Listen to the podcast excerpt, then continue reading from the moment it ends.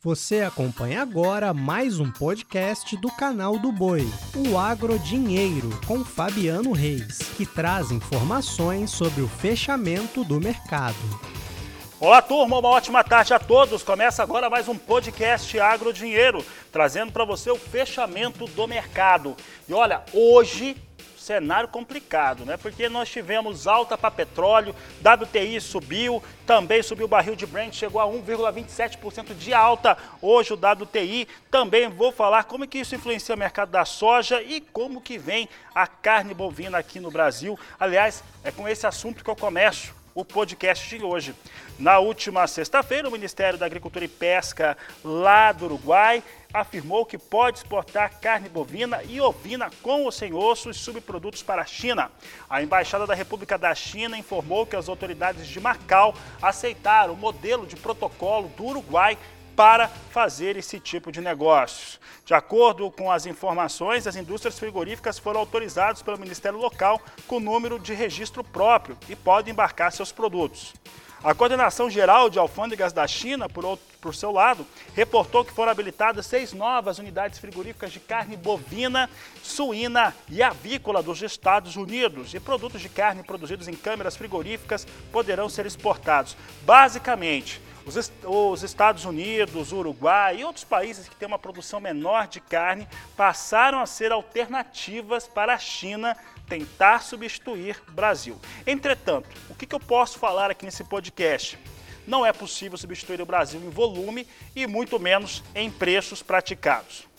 Sigo falando aqui a respeito agora de soja, porque hoje mais cedo a consultoria AG Rural divulgou que até a última quinta-feira a semeadura de soja no Brasil alcançava 52%, contra 38% uma semana antes. Portanto, um avanço de 14 pontos percentuais, de acordo com esta empresa.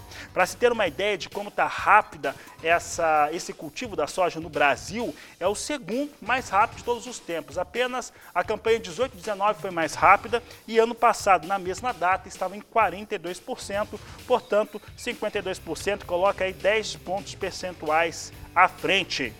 Dando sequência agora, falo de soja no cenário internacional, porque exportadores privados norte-americanos, pela manhã de hoje, informaram ao Departamento de Agricultura norte-americano, que por sua vez informou o mundo a venda de 132 mil toneladas de soja para a China, com entrega na campanha atual. Hoje tivemos aqui soja em Chicago, meio de lado, mas ainda num cenário muito positivo. Nós tivemos aqui posições com ligeiras quedas no mais curto prazo. Você acompanha comigo agora o fechamento do mercado, porque novembro fechou a 12 dólares 37 centes mais 4 bushel, uma alta de 0,14%.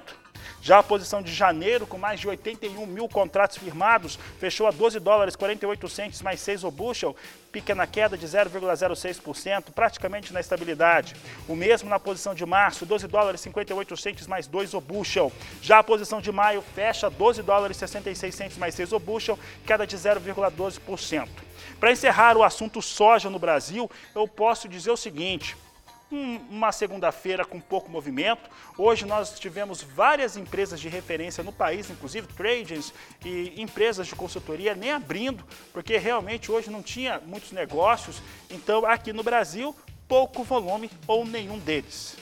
E para encerrar nosso podcast, não posso deixar de falar sobre a paralisação dos caminhoneiros. E a paralisação dos caminhoneiros autônomos e seletistas prevista para iniciar hoje ocorreu de forma pontual. Pelo menos durante a maior parte do, do dia, grupos que apoiam o movimento promoveram manifestações às margens da rodovia e em postos de combustíveis. Bloqueios em estradas e restrição de circulação de veículos de cargas que eram prometidos pela categoria a fim de repetir a greve histórica de 2018 não se concretizaram. Também tinham ali 29 ações ali do governo federal para que isso não ocorresse. As lideranças que estão à frente do movimento avaliam que a participação das, dos transportadores autônomos é alta. A categoria está entendendo e cruzando os braços. Entretanto, e ainda bem, não temos nenhum tipo de problema nas rodovias. A questão é o fornecimento de insumos, de produtos e aquilo que o brasileiro precisa, porque a inflação como está, acontecer isso agora realmente é terrível para a economia nacional. Com essas informações, eu encerro esse podcast Agro Dinheiro de segunda-feira. Desejo a todos um excelente final de tarde, uma ótima noite, um grande abraço e até amanhã. Você acompanhou o podcast Agrodinheiro. Para mais informações, acesse o nosso portal sba1.com. Até a próxima!